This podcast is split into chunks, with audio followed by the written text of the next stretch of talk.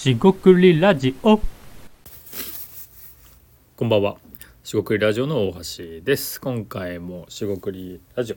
始めていきたいと思います。今回ですね、テーマ副業ですね。で副業のまあやり方とかね、そういう そういうのじゃなくて、えー副業の定義ですね。えーもしくは副業とは何ぞやと。えーマイナビのですね副業、えー、と正社員の人の、えー副業実態調査みたいなのがありまして非常に興味深い、えーので、えーそこからですね少し考えてみました、えー今回もどうぞよろしくお願いいたします。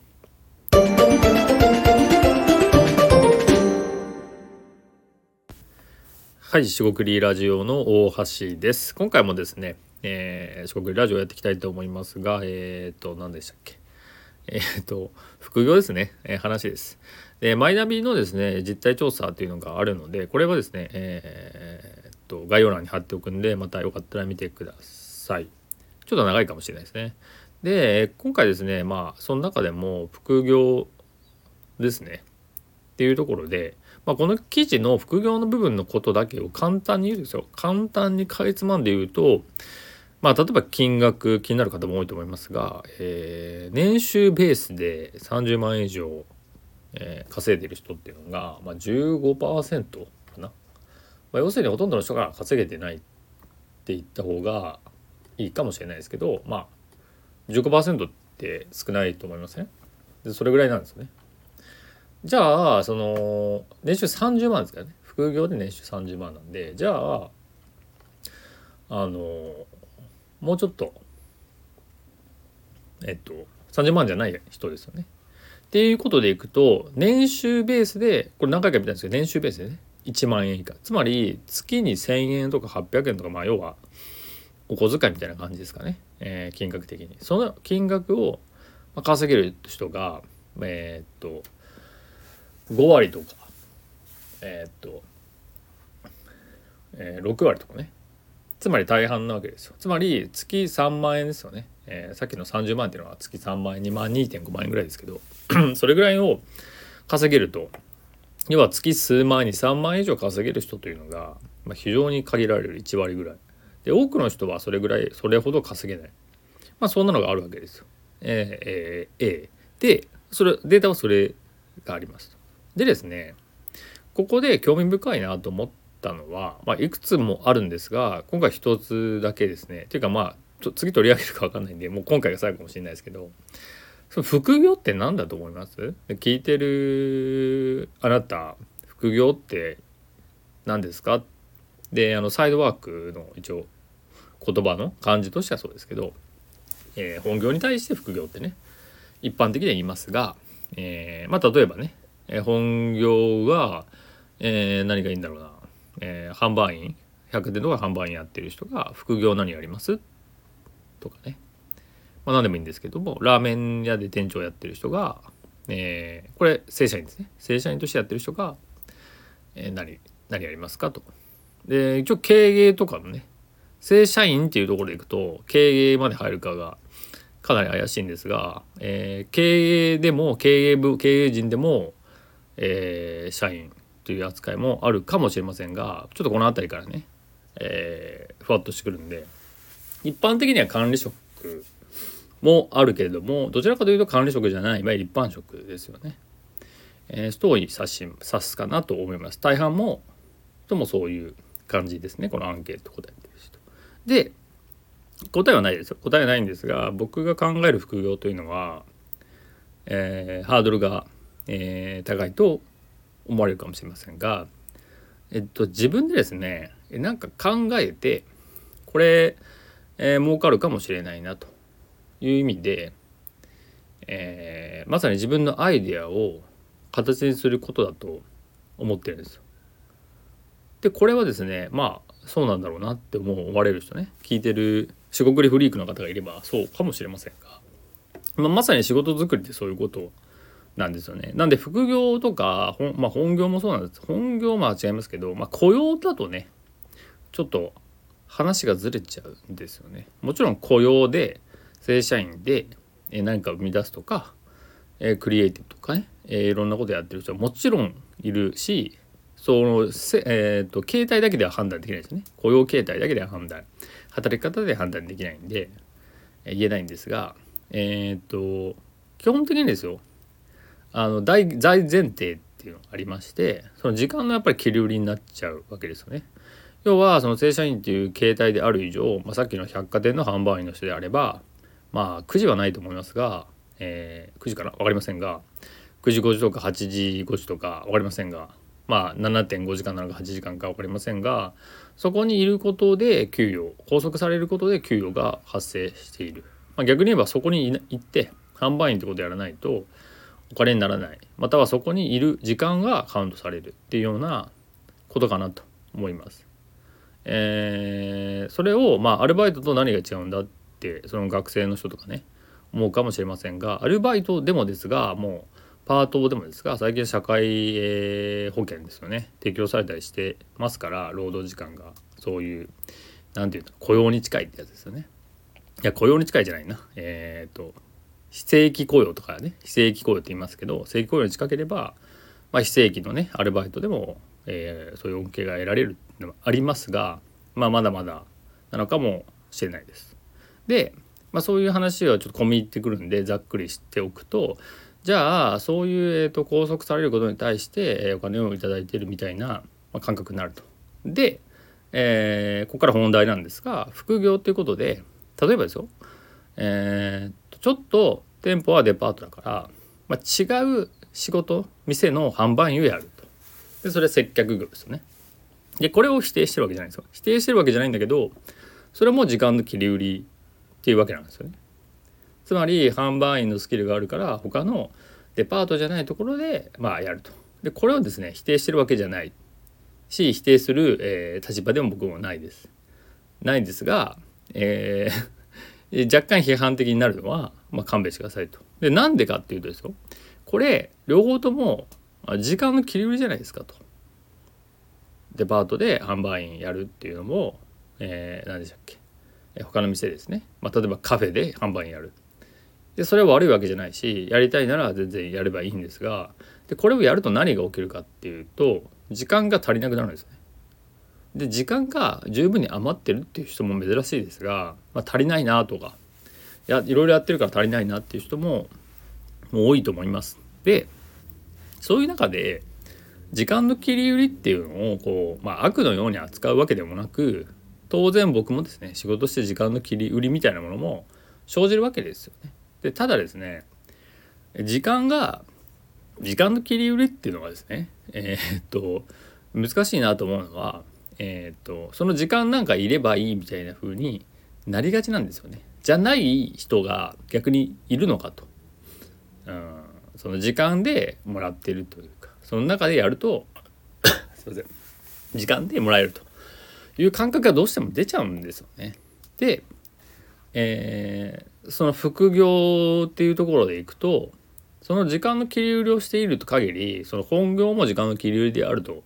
であればまあ時間の切り売りって良くない言い方なんですけどね。そうなんか価値がないというか、えー言い方はよろしくないんですが一旦そういうふうにすると副業では時間の切り売りはしない方がいいんじゃないかなって思ったんですよ。でなんですけど、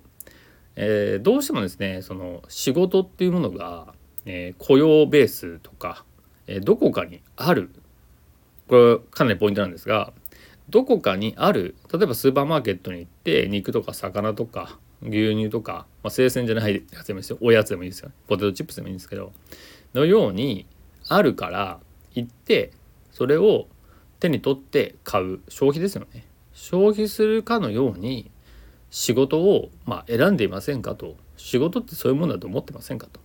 まあ、そういう問いかけなんですよね。でこれに関して何を言ってんのかっていう人には、まあ、結構きつい届かないかなと思うんですがあまあまさにそういうこれはおかしいよねって思う人がもしいればですねえーっとそれはですねそもそもその仕事って何かみたいな、え問いかけになってくるんですよね。で多分これは、まあ、哲学って言葉を持ってくるのはよくないかもしれないんですが、まあ、ほぼ哲学だなと思っています。要は、えー自分が何でその仕事をするのかと今本業と言っているそのデパートの、えー、接客業販売員っていう仕事は一体何かとやもちろんそれが面白いとかね、え、充実してるっていう人もいらっしゃると思うし、え、それはそれでいいんですがじゃあ副業をやる場合に、えその最低義ですよね。転職はするわけじゃないんだけども、えー、なんでやるのかと。で仕事は何何でやってんのかと、え、何が面白いのかと。誰に役立ってるのかと。なんかそういうことを、ま、考え始めるんじゃないのかなと思うんですよね。副業とかもきっかけで。っていう話なんですけど。でなった時にじゃあ副業をその時間の切り売りみたいな風にやるとえー、まあ、て言えばいいんですかねまあえっと、特にその本業と似ているスキルであればあやりやすいとは思うんですよイメージがつくから。でただですねそれはあの正直なところ、えーと、場所を変えただけみたいになるんで何ていうんですか時間の切り売りになるので、まあ、その時点まではいいんですよね。あその分収入はもしかしたら増えるかもしれない増えないと。あ増え増えるかもしれないと。まあただ実際のデータ的には増えることは稀で満足のいくものを得られることもまあ稀だと。でそういう中でいやそういうものしかできないんですよねみたいな風になっていくとこれはちょっとあんまり良くない話になっていくんですが、えー、そこでですねその投資ですね投資というのはあのいわゆる株式とかねそういう不動産とかの投資の話じゃなくてあの金融的な投資じゃないですね。あの時間の投資ですね。自己投資みたいなことになるかなと思います。要はあの自分でもうスキルスキルっていうのもまた怪しいんで、まあ、自分で勉強してですね学んで、えー、獲得すると。で例えばじゃあさっきのカフェでその販売員、えー、販売員やデパートで販売員やってる人がカフェで働くと、えー、副業でねちょっとだけ働かせてくださいっていう人がたまたまね知り合い知人まあアプリとかでもいいんですがなんか見つかったとするじゃないですか。た時にその、まあ、例えばですよ。カフェと、えー、デパートのお客さん。違いは何だろうかと。もしくは、えー、提供する商品の違い。は何だろうか、えー、どういうものをお客様は求めててどの程度の販売対応接客対応を提供すればいいんだろうかと。商品単価も違うので期待値も違うと、あ、そうですよね。そのカフェで1万円とかってあんまりまあお茶でねすごい高いところをすると思うんですが紅茶とかね。まあなかなかないと。そういうこともあって、えー、あると。時にその比較を例えばするわけですよね。ででこっからなんですけど比較をしたらこれ学びになりませんか。で学んだらその金額ですよね、えー、働いててなんか得るとは違うものが生まれるかなと思うんですつまりここで言っているなんとなく見えてきたかもしれませんが本業であろうが副業であろうがその仕事に対する報酬みたいなのがあるわけじゃないですか。時間の気流だろうが何でもいいんですがその報酬っていうものがそもそも何で得られているのかと。まあまあそれとは別にですよ。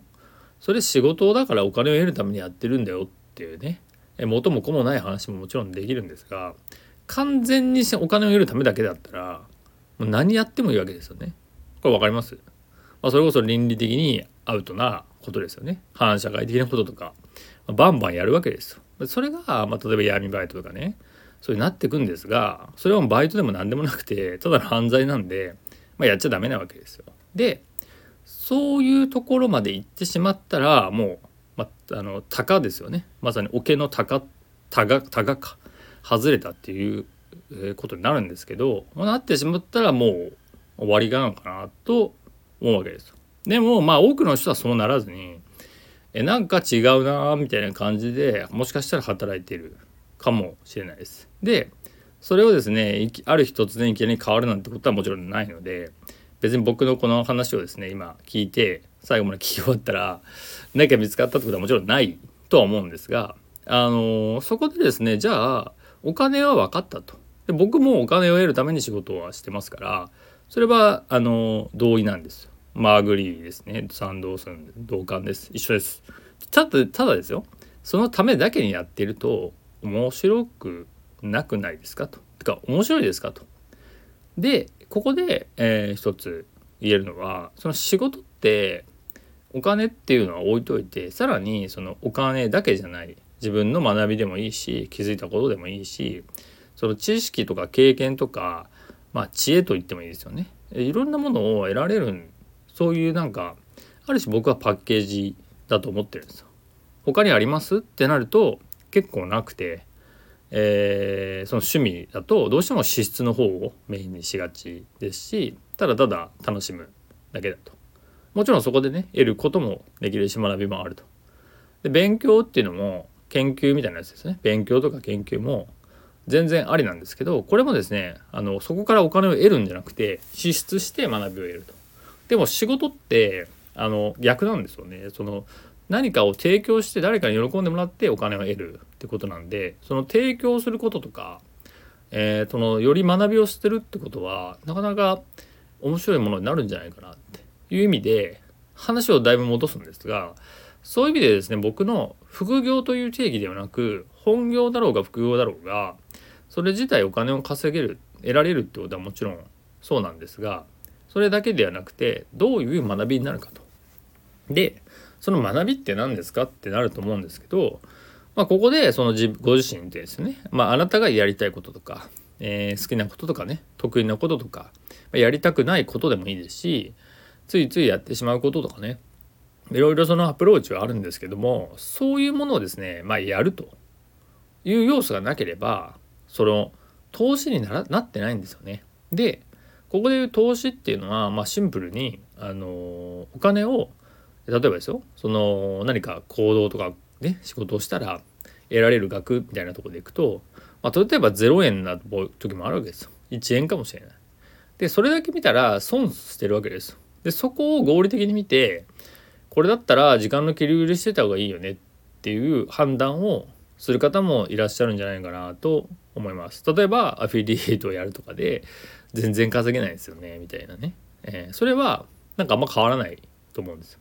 でもそれは割と一面だけでしかなくて金額だけ見ればそうなんですよね。じゃあそれで何をあなたは考えて学びましたかとでそっちが大事なんですよね。でその得た学びをですよここがポイントなんですけど自分のビジネスとか自分がやりたいこととかこれをやると喜ばれるんじゃないのかなみたいなことに、えー、投じるですねまさにその学びを投じてやるとさっきの、えー、戻しますが販売員デパートで販売員やってる方がカフェで販売、えー、接客の仕事をした時に何が得られるんでしょうかとで僕はもちろんわからないんですが例えばですよ想像として単価が違うとお客さんも変わるなみたいなことを気づいたらもしかしてですよもしかして単価が高いデパートの経験ってすごい大事なことなんじゃないかともしかしたら気づくかもしれないです。で本業をより大事にする。これもすごい学びなんですよね。これだけでも。でさらにですよ。もしその販売スキルみたいなのがもっと高めたいとかね。えー、そのなんだろうな。えじゃあカフェで接客している、えー、人のその対応ですよね。それに対して指導ができると。こういうふうにした方がいいんじゃないかと。そういう指導ができるんであればもしかしてまあよくあるのかもしれませんがそれはご自身がね判断してやっていけばいいんですがそういう研修ですよね接客研修、えー、どういうふうに、えー、指導するのかと、えー、その経験がね豊富になればあるほど、えそれは強みになりますからそれを伝える仕事ですよね、まあ、企業向けでもいいですしそういうのをやってみてもいいですよね。まあ、それをですね別にそんな研修にせずで、ね、YouTube とか動画で撮って、えー、伝えていくっていうのもありますよね。だからそういう仕事をしたいっていうかそういう仕事があるとか置いといて他にですねそういう課題が見つかっていればその課題を、ま、自分の学んだものにぶつけていく、まあ、掛け算するですよねやればそれはビジネスになるっていう話なんですね。まあ、僕で言えば仕事作りというふうに言ってるんですがそういうふうになるんですよ。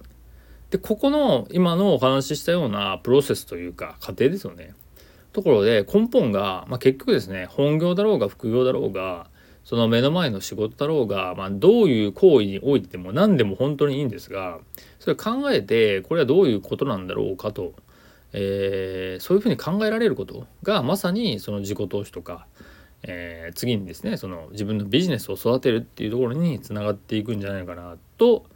強く感じた話です。なんで副業としてですね、えー、初学者初心者だからまず、えー、そのリリースにもありましたけど手軽に始められるからね